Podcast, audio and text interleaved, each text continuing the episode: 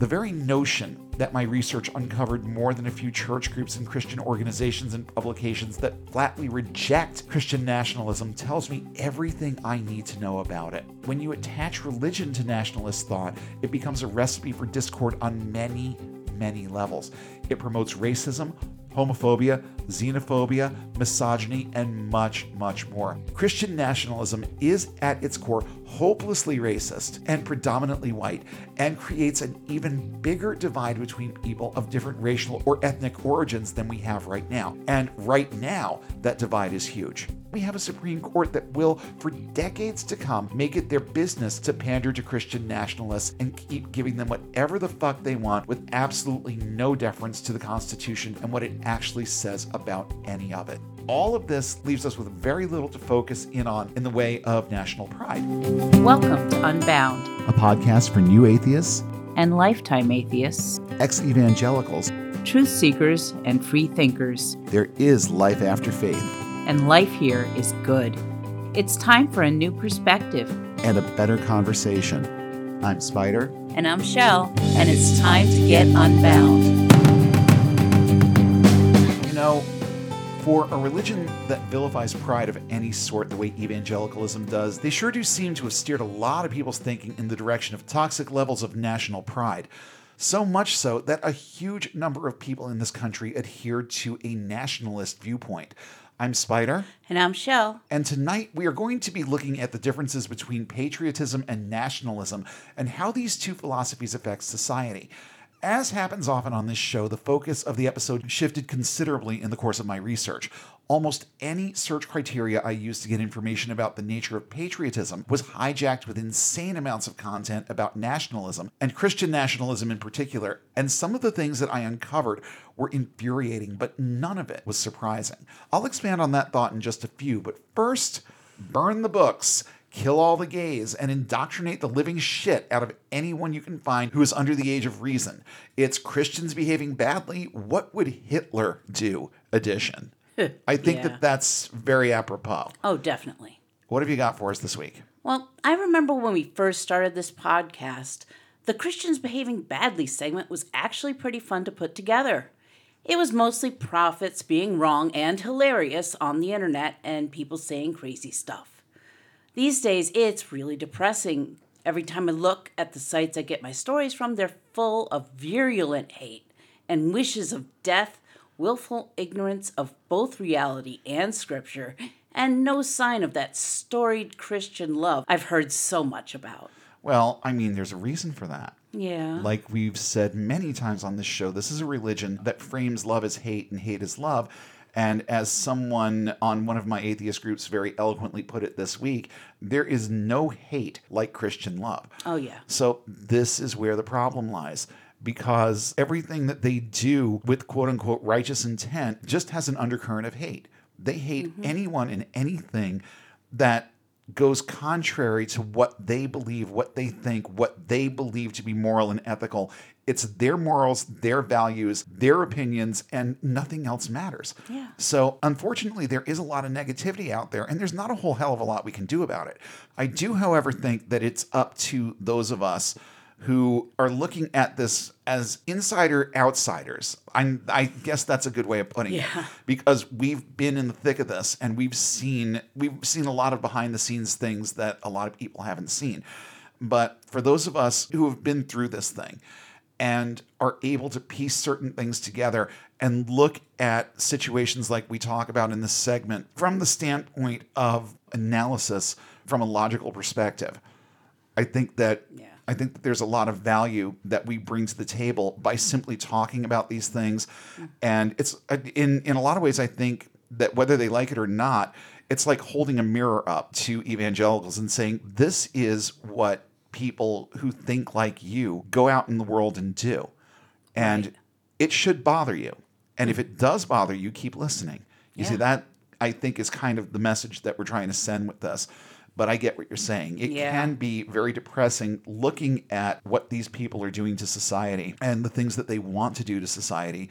And that kind of spills over into our main segment. So let's get into the stories Yeah. that we have for this segment right now. Oh my God. We must protect the children. We must protect the children. So let's take out all the books on LGBTQ issues. This is what a school board candidate thought was a good justification for basically taking out all of the books in a Pride Month display at a public library so that kids couldn't read them? I guess this is what they're going for. Heather Fletcher, who is running for a school board in Maryland, says that she did this and stole a bunch of pins with pronouns on them for people to use for self identification, and this is how she justified her actions. Fletcher said she was disturbed by the display and worried it would prompt age inappropriate questions from young children. She said she didn't want her three children to see the word queer on a book and that she removed the items after trying unsuccessfully to convince the staff to move the books out of the main lobby area. This has nothing to do with the gay community, Fletcher said. It has to do with the preservation of innocence. And how long do you think that's going to last? Not very. You know what? And this, it, it's such an evangelical thing. If your kids have questions about sex, human sexuality, I'm sorry, be honest with them. Right. Regardless of their age, be honest with them. Frame it in terms that they can understand. You know, you don't have to go too deep into No. details about things. You can explain it to a five year old on a five year old level because that five year old, when they're 10, they're going to remember what they were told when they were five, and their understanding of certain things is going to be better then. And when they're 15, they're going to remember what they were told when they were 10 and when they were five, and they'll have an even better understanding of things. And when they're 25, they might have a snowball's chance in hell at having a more healthy thought process about these things, Right. especially when it comes to things that don't meet their own personal preferences in terms of love and sex. Right. But she doesn't want them to have a healthy attitude towards this. No evangelical wants anyone to have a healthy attitude about sex. No. And I've said it before many times on this show and in a lot of other contexts. The issue here is not the lifestyle. The issue is that they start thinking about themselves in these situations and scenarios that come across as icky in their own head. And you know what? I'm going to go right on record. I can absolutely relate to this. But the way that I deal with those feelings is that I just don't have gay sex because Yeah. it doesn't appeal to me. I don't understand why it appeals to anyone, but my brain isn't wired for it. So it's Right. not going to understand it. So the only thing that's left at that point is to have dialogues with people about the things that they believe, their likes, their dislikes, not getting too personal or, or prying too far into their personal lives, but, you know, having a conversation, having a dialogue, trying to understand this a little bit better. But you know what? A heterosexual brain is never going to quite understand homosexuality. And that's just the way that it is. And that's okay. That's okay. What's not okay is trying to censor, trying to suppress, trying to marginalize people because you can't wrap your brain around these concepts. Right. I can't wrap my brain around why a man would want to be with another man, but that's because that is not how my brain is wired. I think in very specific terms about my own sexuality, and other people think in very specific terms about theirs. So, heterosexual sex is something that they can't wrap their brains around. And I've been told this in so many words by um, by a gay coworker that I worked with and worked with closely almost two decades ago now. Oh, yeah. But I had some great conversations with this guy. And I remember just, we- we're sitting there at lunch one day, and I said, I just can't understand this like at all. I just, my brain will not process it. And he's like, Well, that's okay. We can't understand why you wouldn't like cock. so there know, you go. there's there's the answer right there. It's just because this is the way we are all wired to think, and we think about it differently.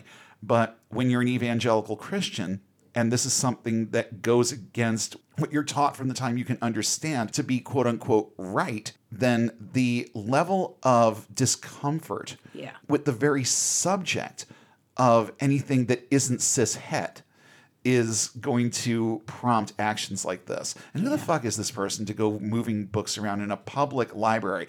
It's a public library. It is not your fucking living room. Right.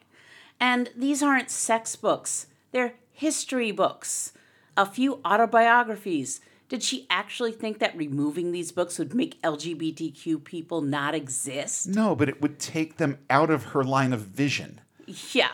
And that's what it boils down. They don't want to be confronted with the fact that there are people out there that think and behave differently than they do. Yeah. They don't want to be confronted with it. It's bad enough to know that it's out there, but don't put it right in front of my face as I walk into my public library. Well, you know, tough shit. This Yeah. is a very diverse society, and we're going to talk about that more later tonight, too. Mm-hmm. This is a very, very, very diverse society, and the entire fucking country is not your living room. Right. Okay. And you have no say in what happens in public space because even though you are a member of the public, you are one member of the public. Right. And these decisions are not yours to make. Yeah, seriously. Now, what she did was legal. She just checked out the books. I mean, that's what you do at a library. And the library can most likely just restock the display with more books featuring LGBTQ characters, biographies, and history. And the ironic part is that when libraries decide which books to purchase, they look for the amount of times a book has been taken out. So Miss Fletcher, by taking out all of those books, has ensured that books like those on the Pride Month display will be purchased again. So thanks, I guess. That's that's priceless. I love it. It's great. Absolutely love it. The counterproductive nature of it is just I mean, you can tell just how little thought went into this. And you know, I'll, I'll be honest. I'll be perfectly honest here. I didn't think about it from that perspective Yeah. until I saw it right here. Yeah. And it's like, yeah, you know what? You're contributing to a certain metric that is just going to mm-hmm. perpetuate this thing. Yeah. Okay. So congratulations, you're an idiot. Anyway, Ms. Fletcher also decided to go to a library trustees meeting, angry about the pride display and also the pronoun pins. She believed that they were bought with taxpayer funds. Of course, since she obviously knows nothing about how libraries operate, she must have been very surprised at the answer she got. Those were not actually created with any public funds, the library spokesman said. All of our libraries have Friends of the Library groups that support them, and items like that always come from those funds.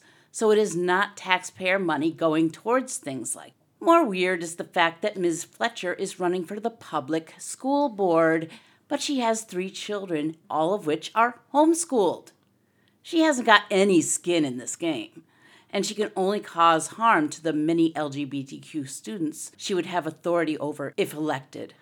That's just I mean, that that is the epitome of hypocrisy right there. Oh God, it's just terrible. she won't put her kids in school, but she wants to have a position where she can have influence over what happens in public school. You know what, you stupid idiot? Put your kids in school. Put your kids in school or step away. Because if you can't support the process enough to send your kids to school, then what business do you have trying to enact policy that applies to everyone except your kids? Yeah, and it's like, shouldn't you be at home teaching those children because Yeah, for real. they're not going to teach themselves? Well, they probably will anyway. Uh, yeah, and you know that's the problem. If they were in public school, they'd basically be teaching themselves.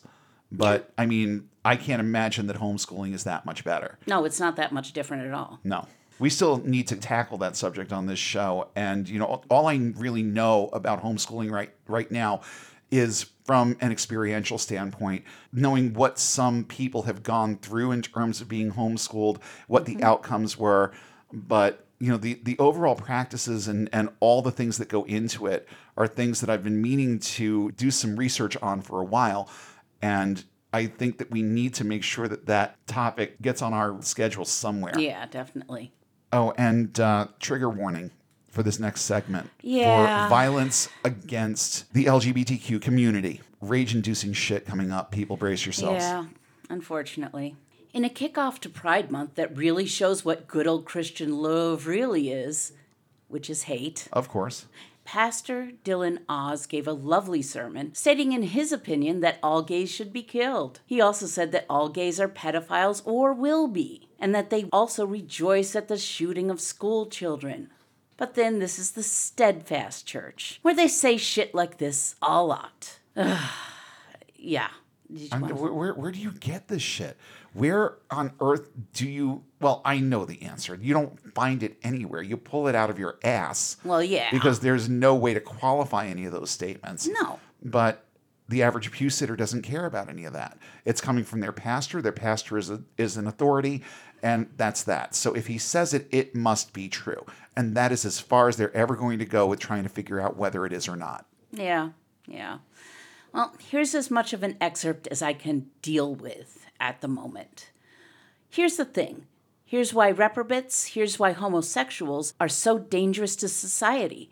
They're not like other sinners in the sense that every single day that they are alive, they're being filled with more and more and more unrighteousness. You look up the statistics on these sodomites that abuse children, there was so many children it'll make you throw up. Disgusting. Okay, but you need to look it up and you need to qualify that statement and Yeah, tell I us where you found it. These people are not normal. They're not your average everyday sinners. They're what the Bible calls reprobate. They're rejected by God. They have no hope of salvation. I love how one person gets to make that determination and stand ahead of God as judge and jury over these people. Yeah, I mean, there was so much in the excerpts of that sermon that I just couldn't say. I just couldn't make those words mm-hmm. come out of my mouth because it was disgusting. Yeah. And it's all out there. Oh, yeah, it's all out It's- there. And I'm certain it's in our notes. Yeah. Yeah. He uses the F slur often, showing just how classy he is. Of course, he offers no anecdotes or any proof of his claims because there aren't any of those. This guy knows what he's doing. The Stedfast Church is known for saying this sort of stuff. And Awes is only the assistant pastor. The head pastor, Jonathan Shelley, has actually celebrated the death of a gay man at a pride parade. He regularly prays for the death of gay people. This is my commandment that you love one another, that your joy may be full. These people seem pretty fucking joyless to me. Yeah, this And is you know, just the, the the unfounded, baseless hatred of people simply because they have a lifestyle that you find icky. it just it absolutely dumbfounds me. And things are definitely escalating here yeah. in terms of the way that these ideas are presented. You know, when I was a teenager, it was just framed as sin. Yeah. And now it's framed as a capital offense. Yeah. Things are escalating to an It alarming really, degree. it really is. Uh, like there were more of these types of stories in the sites I was looking on. There was one guy who said that anybody who sympathizes with the LGBTQ community should be shot. Well, yeah, didn't didn't that show up in an earlier CBB? Oh, probably. I'm pretty sure it did. But like, this isn't even gay people. This is just people who support them. Well, yeah. And because of course they're part of the problem. because course. they're giving these people their quote unquote platform by standing behind them and advocating for them. So of course they're every bit as guilty as the one committing the quote unquote sin. Yeah. But seriously, such a great example of Christian love. Yep. Ain't no hate out there like Christian love. That's true. And uh, this last one, um, yeah, we've talked in depth in past episodes about the indoctrination of the young, and here's just a little bit more, um, a, li- a little bit more blood boiling content on that. Yeah. There ain't no opportunist like a Christian opportunist, and the Child Evangelism Fellowship is one of the worst. If you don't know who they are, they are an organization founded in 1937 in order to teach the Christian gospel to children and to encourage children's involvement in local Christian churches. They are known to create after school good news clubs in order to do this. Oh, those good news clubs. Ugh. Ugh.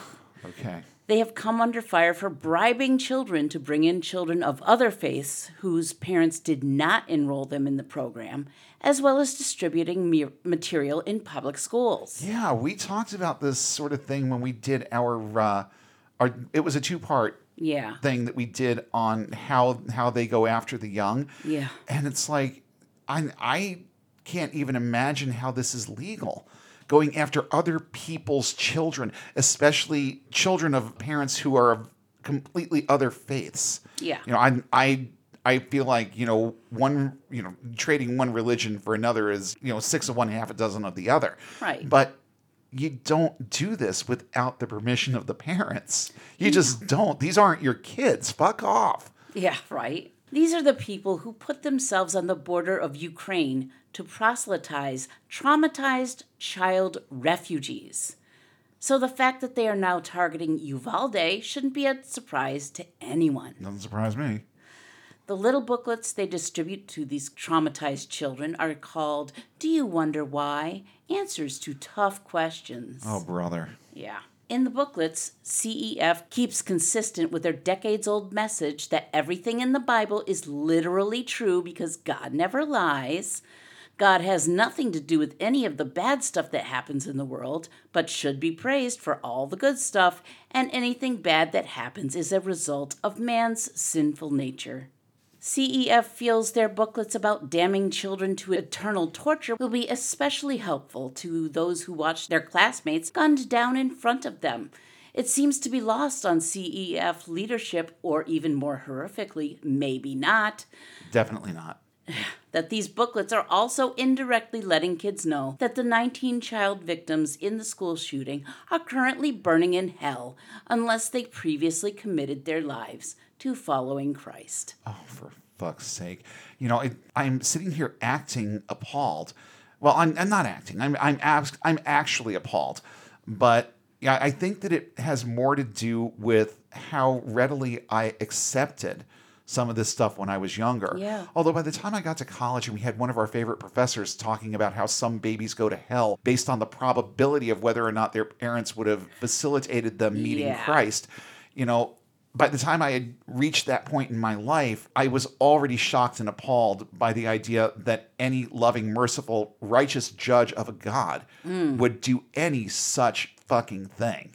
No. And I didn't believe it then. Even when I believed in a place called hell, I never, ever, ever, ever believed that any God that would get my worship would ever, in a million years, do anything like that Yeah. but it is popular and prevalent messaging and it all goes right back to the old fear factor Yeah. because now we're using fear to proselytize the young and put thoughts in their head of what's happening to their friends right now and you don't want that to happen to you so pray this prayer with us Yeah. Mm-hmm. Child Evangelism Fellowship has a new goal to reach all the Uvalde homes. I'm hoping that the children's parents understand just how additionally traumatizing these proselytizers can be. and i hope that they follow up on that thought by just telling them to shut the fuck up and get the fuck out Yeah, really. that would that would really be helpful And this week, in Christian prophecy, Kenneth Copeland says he predicted the inflation crisis. Of, course, of course he did Of course. Yeah. Kenneth Copeland says a lot of things, you know, like calling poor people demons and the like. Or how about the multiple times he proclaimed COVID gone? The point is, he's wrong a lot. He's wrong by definition, but yeah. Yes. But you know, he had a dream where he couldn't count his money a while ago, so he's now proclaiming that he predicted the inflation crisis. He said he dreamt that he had a roll of money with no denominations, so he couldn't figure out how much it was worth. Clearly, it was prophetic. Or clearly it was just a misprint at the mint. I mean, Yeah. the the things that he comes out with, the things that all these people come out with. I think about Kat Kerr, the crazy shit that she Oh, dreams about. Yeah. You know, all of this stuff. You know, he's he's uh, he's dreaming that he can't count his money. Well, all I can say is, Lord, speed the day. You know, let's let's let's let this guy reach a point where he is too demented and too too out of his own mind to be able to even count to 10 anymore. Because once we reach that point, then we won't be dealing with his idiocy week after week, month after month, year after year. And maybe, just maybe, if we had the chance to uh, to look at his entire career without him running interference on all of it, we might start to understand just why in the hell these people are so fucking successful. Yeah. Why they get so many people to give them so much money. There are answers to these questions, mm. but the way that they hide behind what they do, the way that they hide every facet of what they do makes it impossible to figure Right. this out. So maybe if he was in an actual position where he couldn't count his money, we might start getting some answers. Yeah. Because so much of this starts with him. He has so many proteges and so many people that follow his model of how to do this. It's like you figure out Kenneth Copeland and you have figured out the entire game. You have exposed the man behind the curtain. so here's hoping. Here's hoping that your dream comes true, Kenneth Copeland. Here's hoping that we reach a point where you literally cannot count the money that's coming to you. And maybe we'll find some of our answers through that. And on that happy note, we just want to let you know that our Patreon is active at patreon.com slash unbound podcast network. Any size donation that you can throw our way is going to help us help other people get and stay unbound. Starts at the $5 level. That's just about a dollar an episode. And you will be playing an integral role in our effort to keep this messaging in front of people. So if you have the money to help us out, we would appreciate it. And if not, we appreciate everything else that you do for us your likes, your shares, your five star ratings, telling as many people as you can about the show, and getting some more people excited about what we're doing here. And even more importantly, getting the messaging in front of people who need to hear it, because that is how we bring about change by using our voices and using our intellects and our senses of reason to shed light on the chaos that is this religion that does a stellar job of framing love as hate and hate as love, and definitely more the latter than the former. Their hate is showing so much in the world right now that it is, in our opinion, our responsibility to shed light on it. And that's why we keep doing that Christians Behaving Badly segment. It can be a little bit uh, disheartening and discouraging at times. But as the book says, you shall know the truth, and the truth shall set you free. I don't give a fuck what the actual context was of the words. There's truth in that sentence that spans a number of contexts. Yeah. And this is one of them. Know the truth because that is what gets you unbound. With that, we just want to let you know what's coming up in the next couple of weeks. Next week, I'm going to have a little fireside chat with any of the young people out there who are getting ready to go off to Bible college this fall, who have been told by their youth pastors and other people around them that they have a calling on their lives. So you want to be a pastor? Okay, well, here's what you can expect. And then you can decide whether or not you want to ditch your plans of law school to go to Bible college or not, mm. whether or not you want to ditch your plans of learning some kind of valuable skill or trade so that you can go learn how to preach. There are certain pros, but many, many more cons Yeah. to embracing this kind of vocation and lifestyle. And we're going to we're going to look at the good, the bad, and the ugly. Yeah. Um, spoiler alert: the good is going to be the shortest part of the segment, yeah. and that's just the way that it is. So come back next week for that, and be prepared to uh, to share it out to anyone that you know who is about to throw their intellect, their education, and quite literally their life away on Bible college to go into the ministry. And I know that there are a lot of people who listen to the show who know of young people who are right now considering and contemplating this decision. And whatever I can do to keep you out of that situation, I'm going to do it. We've got the episode next week, and then we've got our uh, early episodes on the subject of Bible college, which I believe was episode five and six. It's either Yeah. four and five or five and six. I know five is one of them. And if you dig that far back into the archives, then you've got even more ammunition to share with them because our experiences were, to me, a clear example of why it's just a flat out bad idea. So that's next week. Um, the week after, I'm going to be recovering from road tests and I'm going to be taking a much needed brain break. I mean, we sat down to record tonight and, and I just realized it's Friday night. We're, we're doing this a day late yet again because of everything that's going on in my life with my business and all of that. We're doing this on a better late than never kind of schedule at this point, Yeah. and still, I'm, I'm still managing to get it out on Sunday but it is currently Friday night, and I sat down to uh, to start this, and I don't even remember what we were talking about in, in context. But I said, Jesus, I really have no time that's mine right now.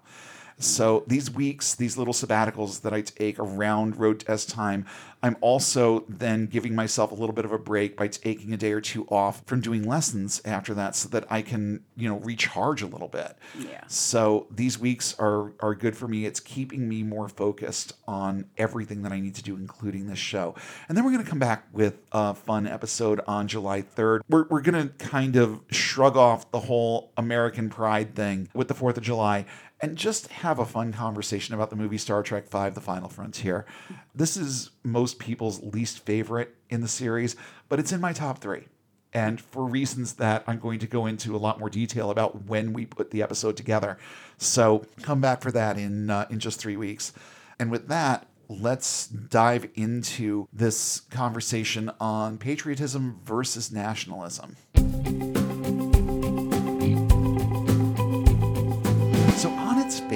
Patriotism encompasses a number of actions and attitudes, many of which are positives and promote the betterment of the country to which it's applied.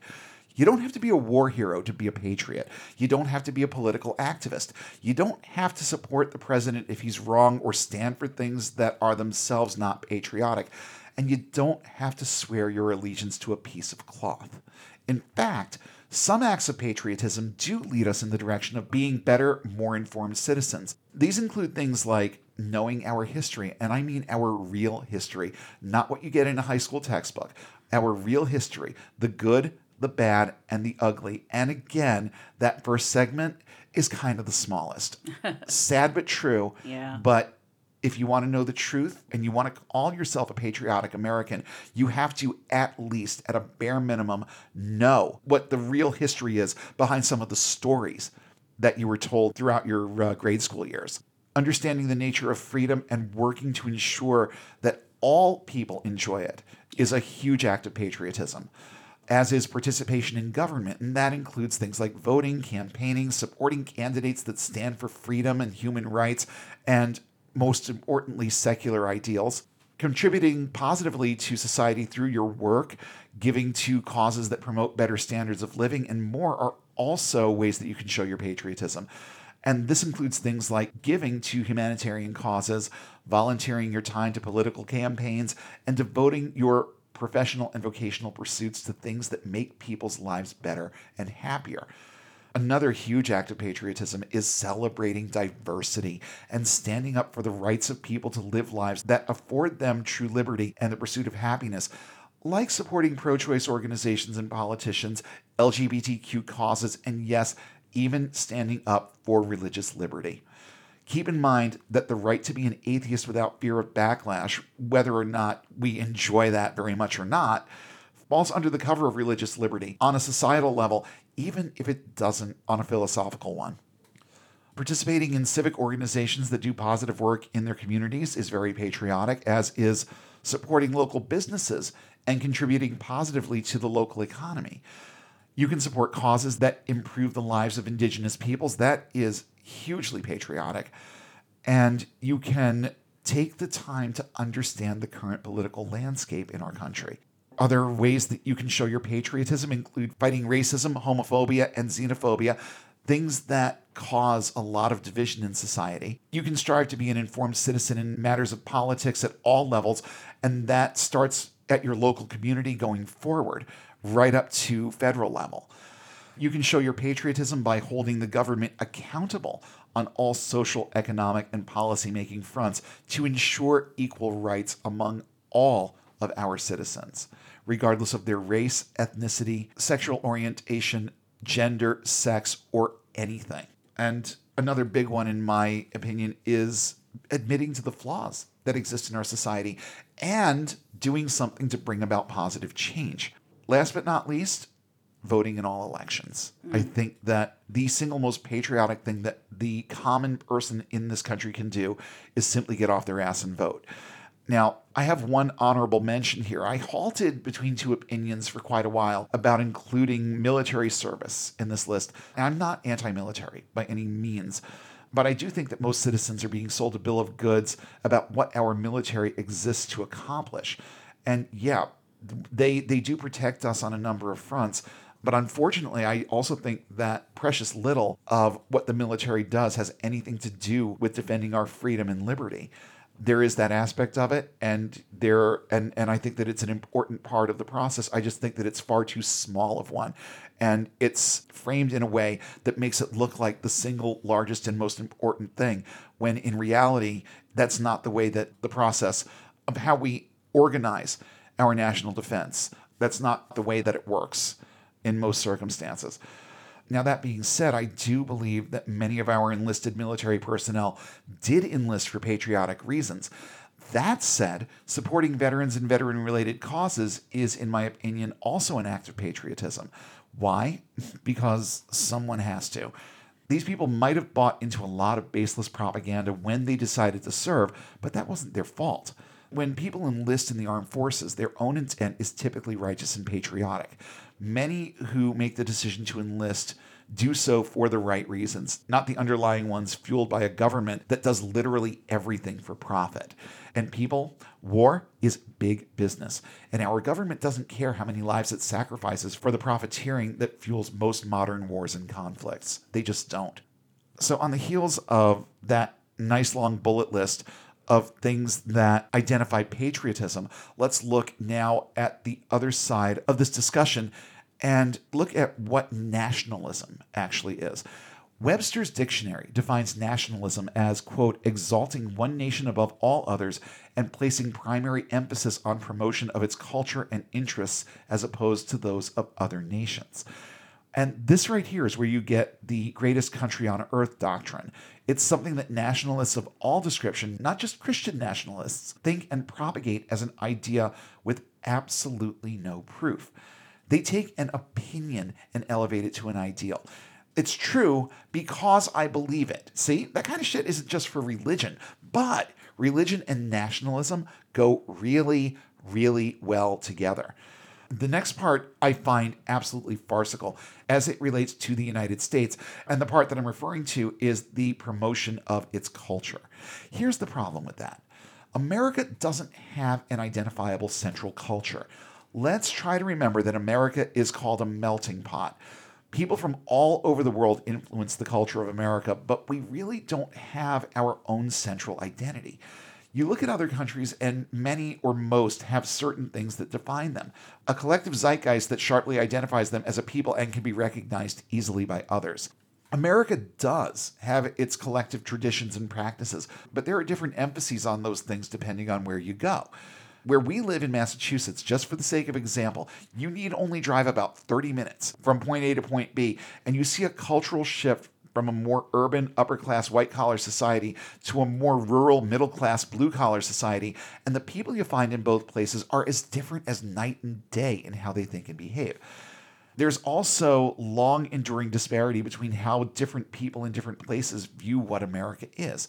To this day in the United States, people in the North learn about an event in U.S. history known as the Civil War, but cross the Mason Dixon line, and all of a sudden the same event is referred to as the War between the States in more polite contexts, and the War of Northern Aggression in other less complimentary ones, because even today there are people in the South who can't swallow the characterization of what happened during that war as civil.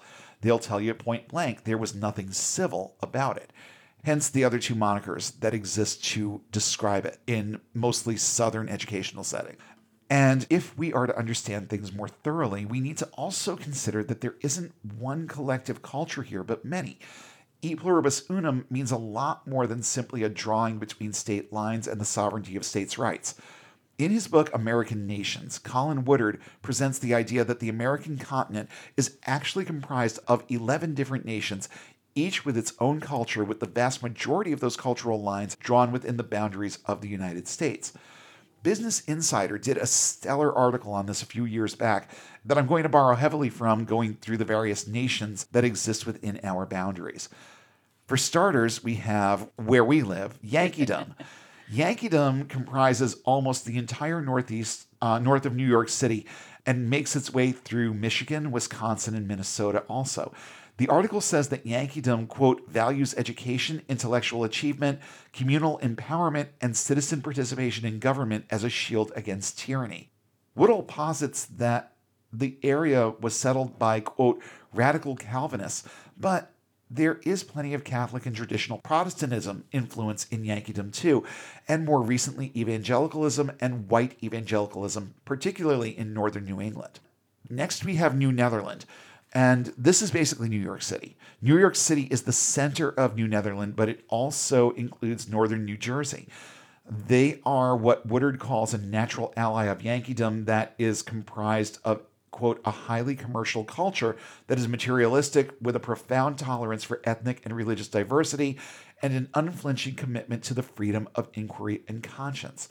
It is so named for its high concentration of original Dutch settlers.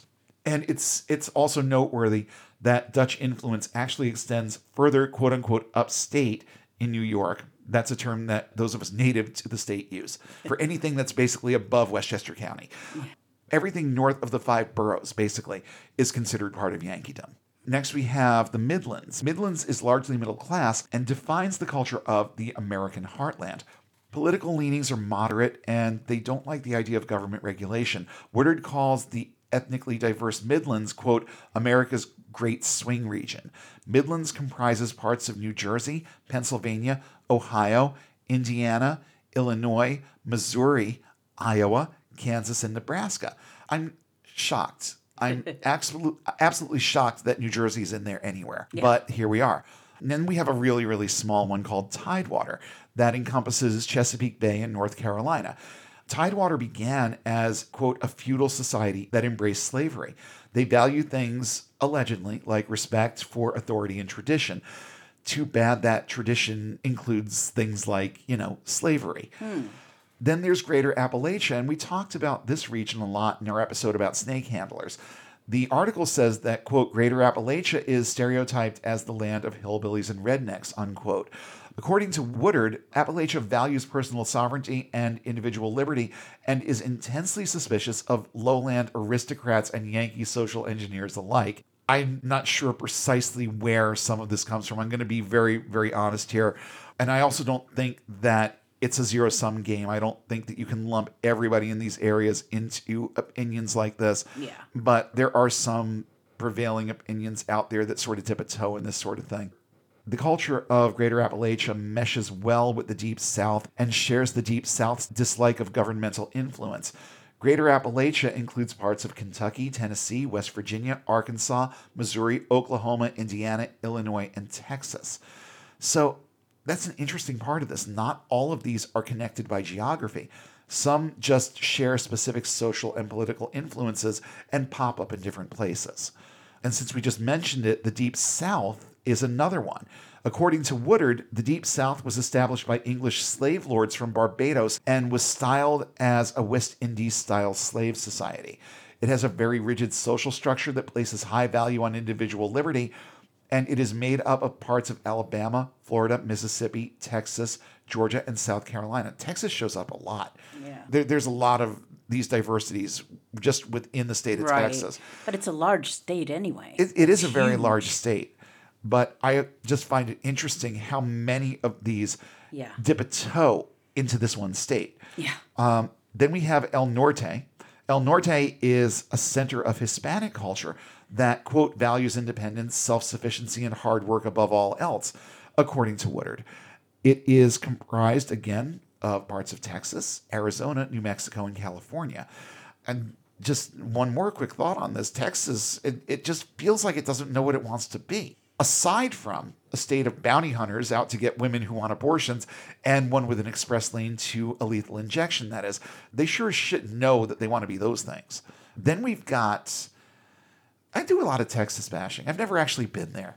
Maybe I should go and see what it's like. Yeah. I mean, the ACA is there. So Yeah, uh, can't th- be it all- can't be all bad. That's Austin, and Austin is a more liberal city in Texas. yeah, so it's kind of an oasis. Right. Yeah, got it. Um, the left coast is the next one, and it surprised me to learn that this region was actually colonized in part by New Englanders. That's a, that's a long haul. Mm-hmm. It also has Appalachian and Midwestern influence. The left coast, according to Woodard, is a hybrid of quote Yankee utopianism and Appalachian self-expression and exploration. It is also Yankeedom's top ally. It's made up of coastal California, Oregon, and Washington state. The far west, aka the conservative west, is known for its investment in industry and its dislike of, quote, Eastern interests. Those interests, ironically enough, were the foundation and framework for their way of life when America was young. The region is huge, being made up of a number of states, including, take a deep breath, Idaho, Montana, Wyoming, Utah, Nevada, Nebraska, Kansas, Arizona, New Mexico, Colorado, North Dakota, South Dakota, Washington, Oregon, and California. The most influential group in the far west? Why, the Mormons. Go figure. And looking at the landscape here doesn't surprise me that much. Then we've got another really, really tiny one that's called New France. Um, believe it or not, there are liberal pockets in the South, very liberal pockets in the South. And New France is the nation that is home to them. In fact, Woodard says that New France is among the most liberal places in North America. Go figure. New France is relatively small with a concentration that only covers the area around New Orleans, but they also have a northern neighbor in Quebec. Both of these places are considered to be part of the same quote unquote nation. Finally, we have First Nation. This is the only one that doesn't have a designated area within the US. It's actually based in northern Canada, but it has a diaspora of representation throughout the United States. It's geographically huge, but has a tiny population of only about 300,000 mm. indigenous people from various tribes. So, with all this diversity of cultures, what do nationalists have to call their own when it comes to the culture of America? Well, we have these things going for us. An overwhelming attitude of largesse that extends from the cars we drive to the size of portions in our restaurants, the insane pace of our lives that we talked about a bit last week and that I kind of whined about a couple of minutes ago, leaving someone else to see to things that we should really be doing for ourselves, like preparing our food and uh, seeing to other luxuries and creature comforts. You know, as Americans, we go out of our way to avoid some of the very basic responsibilities that people everywhere else just sort of understand are theirs. We also have a nonsensical devotion to sports. And, uh, you know, don't even get me started on this one. I, I was watching a YouTube video not long ago that highlighted our obsession with college sports, not even professional sports. Yeah. Some of the biggest arenas that we have in the United States are not are not major league or uh, or professional league stadiums. They're college stadiums. They're college venues, and they're some of the biggest ones that we have. And then there's the ever growing epidemic of obesity we have the worst eating habits of any industrialized nation. Just for the sake of example, Chinese people don't eat what we call Chinese food. Go to China and see what's around. You know, it's not going to look anything like your corner takeout. It's just not. And the reason for that is simple. Americans need everything they eat to be bogged down with sugar and carbohydrates. So, to maintain that competitive edge, they have over time really, really, really adjusted the things that they offer and call quote unquote Chinese food. Most of it isn't even close. And just as another little aside here, in terms of our diets and the way that we approach things, you'd be hard pressed to find things like supersized anything, particularly soft drinks with uh, with free refills outside the U.S. I mean, there are pockets, there are places where these things exist, but but they're not out there with anywhere near the commonality that they are here. We also have a very unhealthy attitude toward competition, and that is on every conceivable level, from sports to business to industry to education um, getting into various colleges and the aggressively competitive nature of getting into a quote unquote good school, we view competition as an overall concept in a very, very unhealthy way here. We also have an inherent need to hide behind our own bigotry by way of this mask of political correctness. Political correctness is not a thing in other in other countries, at least not to the extent that it is here it's kind of finding its way around the UK a little bit. But in most of the, in most of the world, um, people are way way more genuine in the way that they deal with the things that they think and the way that they behave. They don't put on the kind of airs that we do because, with all due respect, the whole political correctness thing is there to specifically mask mostly things like racism Yeah. and dislike of people who are not like us or concepts that make us uncomfortable. So we pretend to embrace them and we use language that suggests that we embrace them while right beneath the surface we barely tolerate their existence. And that's political correctness in a nutshell. We go out of our way not to offend people, but it's not for them, it's for us. Then there's this overwhelming need to be entertained, hence the huge entertainment industry that exists in the United States between movies, music, and television. There isn't another nation on earth that spends the amount of money that we do on entertainment, and that's to produce it and to consume it. And we also have a huge divide between our melting pot identity and the fact that most of us only speak English. Being bilingual or multilingual is common in nearly every other part of the world, but not here. So that's what we have to go by in terms of identifying an actual quote unquote culture in America. And I think that's kind of pathetic. Yeah. And just like we talked about last week, all of this leaves us with very little to focus in on in the way of national pride. So, what do nationalists here tend to focus on when deciding what the culture and values of America are going to be?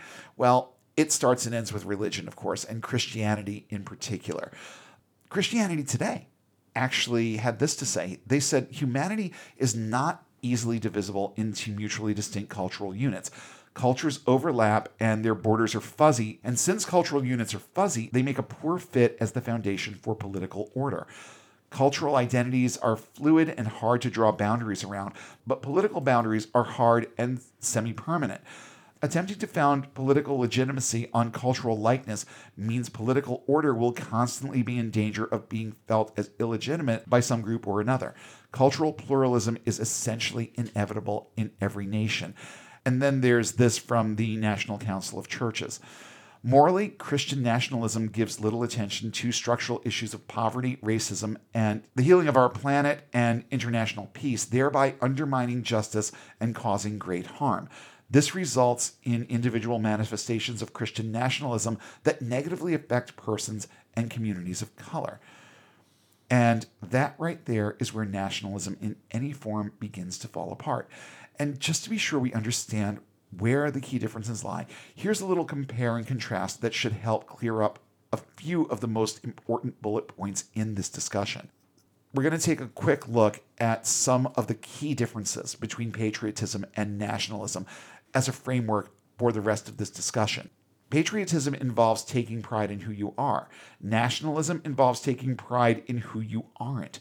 Thinking that you're better than someone who doesn't look, think, or behave the way you do is the basic takeaway there.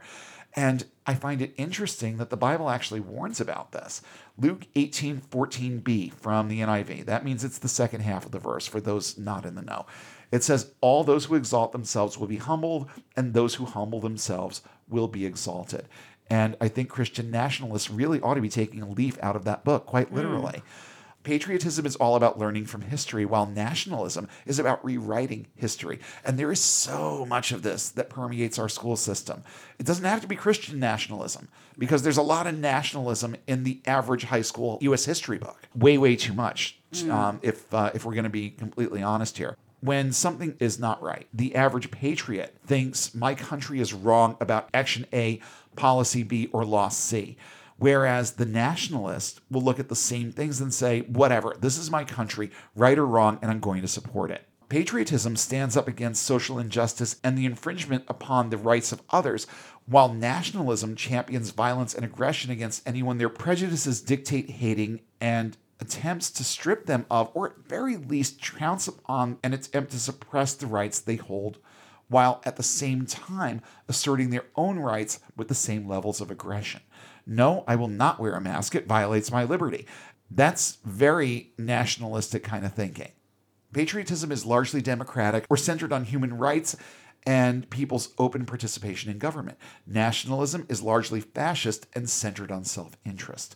So, with all of that in mind, let's talk about Christian nationalism and the cesspool of thought that it actually is. This also comes from Christianity Today. I'm going to read what they say and add my own commentary in the margins here.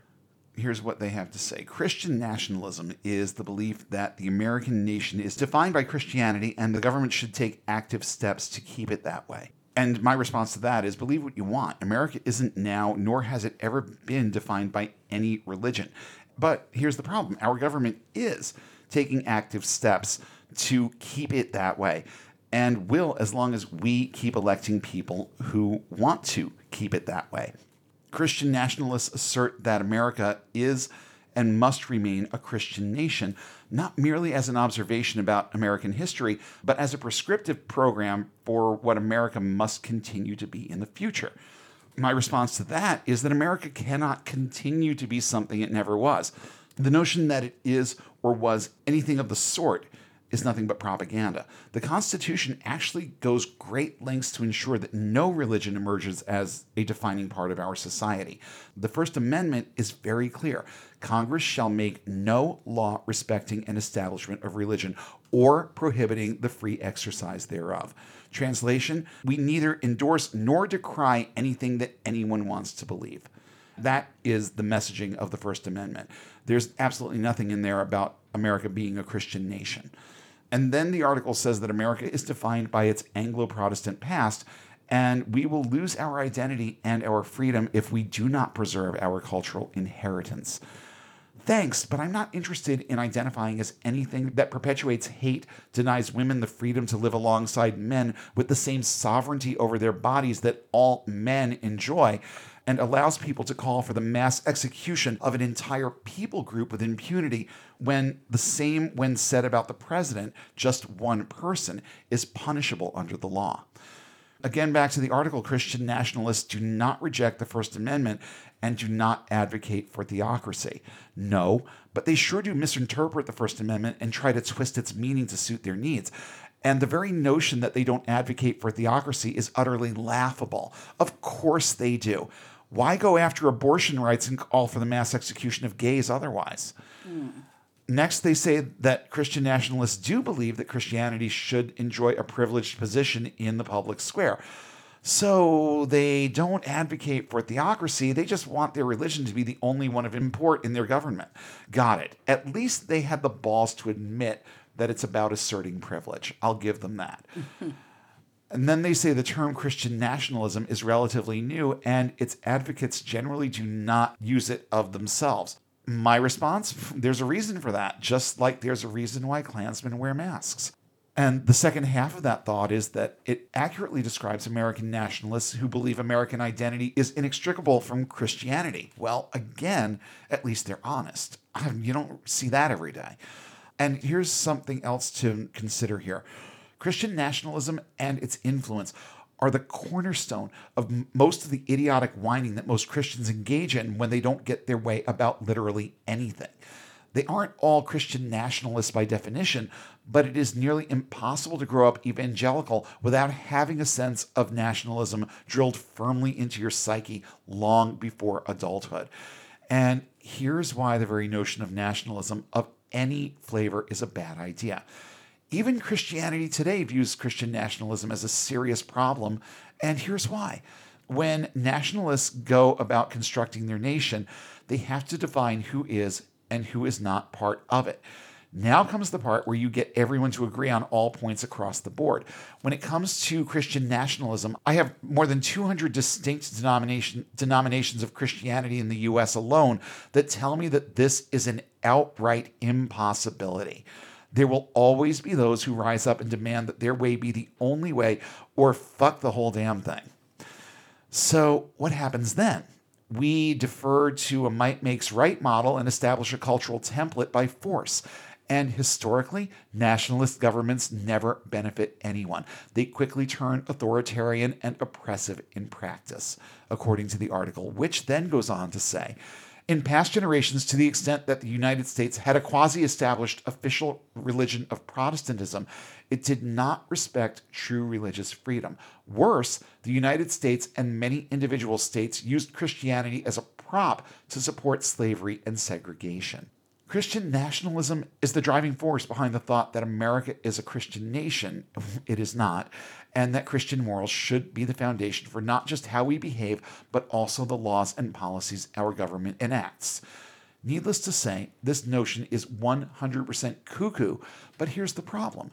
Not only does thought like this have a lot of support, the people who think these kinds of thoughts are actually making things happen.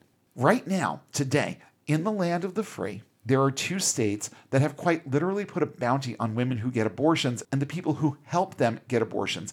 And they have licensed every citizen in their states as bounty hunters. Roe versus Wade is about to be overturned, and we have a Supreme Court that will, for decades to come, make it their business to pander to Christian nationalists and keep giving them whatever the fuck they want with absolutely no deference to the Constitution and what it actually says about any of it. Burwell versus Hobby Lobby is an example.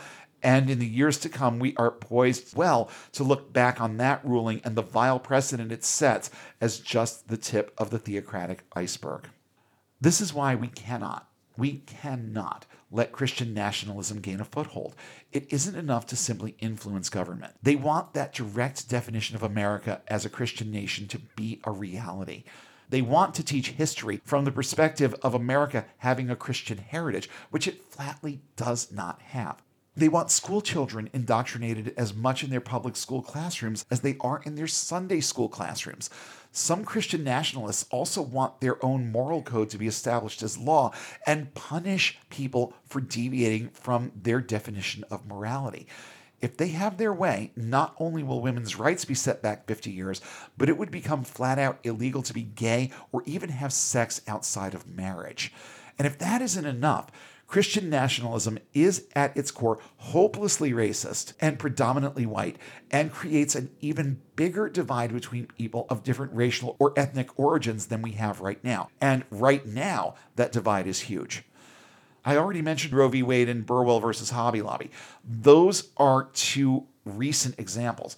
But these two cases also perpetuate and, in the minds of many, validate the notion of Christian persecution it took the Supreme Court to allow Hobby Lobby to withhold birth control right. from their employees. So clearly they were being persecuted by the law that told them that they had to. And Christian nationalism relies heavily on victim and persecution doctrine to attract sympathizers and fuel anger, fear, and hate. All things that instill the kind of preservationist mentality that makes people believe that not only has this country always been a Christian nation, but that it is now necessary to defend that heritage and do it by any means necessary. The January 6th insurrection was a direct result of that kind of thinking.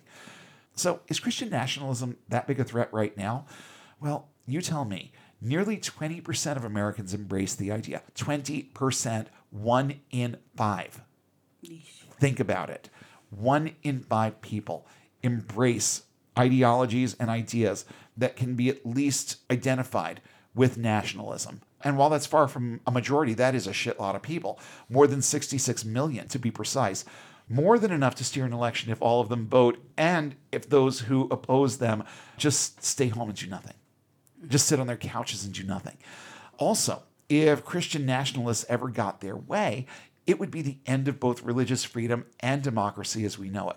And a lot of Christians actually do understand this all public policy would become based on religious ideals and the diluted concept of God's will.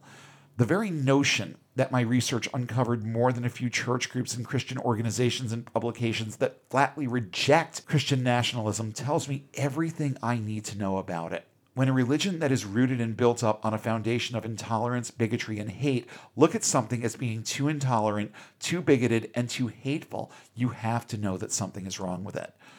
Fortunately, we still live in a country where the majority of Christian churches and organizations still see the harm that this kind of ideology can bring. That's encouraging. The power of the Supreme Court and its ability to reinvent the Constitution, however, is terrifying. I believe that it will be through them that Christian nationalism will start slowly weaving its way into the fabric of our laws and government, slowly chipping away at the First Amendment until its words and the freedoms it was created to protect literally sink away into obsolescence if we let it happen. The good news is that as long as states' rights remain a thing, we can hold it back from spreading like the cancer that it is, but it takes action to preserve those rights. Again, that means electing officials who recognize the threat that Christian nationalism poses to our lives and our democracy. Christian nationalists almost uniformly identify as patriots. But as we've already established, there is a huge divide between patriotism and nationalism. And when you attach religion to nationalist thought, it becomes a recipe for discord on many, many levels. It promotes racism, homophobia, xenophobia, misogyny, and much, much more. There is nothing wrong with having a little national pride. If you can look at the America you live in and love it, more power to you. I just hope you love it enough to use your voice in a way that keeps steering it toward the greatness we've been brainwashed into believing it already possesses. Because as long as there are enough Christian churches and organizations out there that see this thing for what it is and keep speaking out against it, there's a good chance that their words will amplify those of people like us who champion secularization in society and see the overall dangers of religious influence because plenty of Christians out there recognize that too much of that influence is a bad thing. It chips away at our liberty and our freedom and has potential to end the American experiment, the secular American experiment that got its start with the simple but vitally important phrase that is at the heart of this argument we, the people. Not Christian people, not white people, just people who want to maintain the shred of freedom we have here when it comes to how we are allowed to live our lives and our ability to adopt and exercise our own moral code on both societal and personal levels. And let's not forget the single most patriotic thing that most of us who are part of the general public can do to defend our way of life and the liberties we have and to fight for a stronger, better America and that once again is voting. The midterms will be upon us before we know it. Vote against Christian nationalist thought. Vote against the ideals that fuel their agenda. Vote for politicians who will strive to protect the things that Christian nationalism wants to take away. It's a long road and one that will involve persistent, vocal, and visible resistance to the right and the radicals who try to control it. But our grandchildren's grandchildren will thank us for it. Because if we start right now, we might be able to offer them the chance to live in an America that is finally, truly, and honestly free, or as we like to put it around here, unbound. Enjoyed this episode of Unbound. Show topics are chosen based on their timeliness, relevance, and social impact. Have suggestions for future topics? Email us at unbound.podcast.network at gmail.com with all your comments and feedback. Please don't forget to like, share, and throw a few five star ratings our way, and follow us on all major social platforms. And don't forget to hit subscribe if you haven't already. Links to our social pages, as well as a full list of cited sources in today's episode, are listed in the show notes, available at our website, getunbound.org that's get-unbound.org. If you value this resource and would like to see it continue, please consider supporting us on Patreon at the link in the show description. And be sure to check for new updates every Sunday when we'll come together again and take one more step toward getting and staying unbound.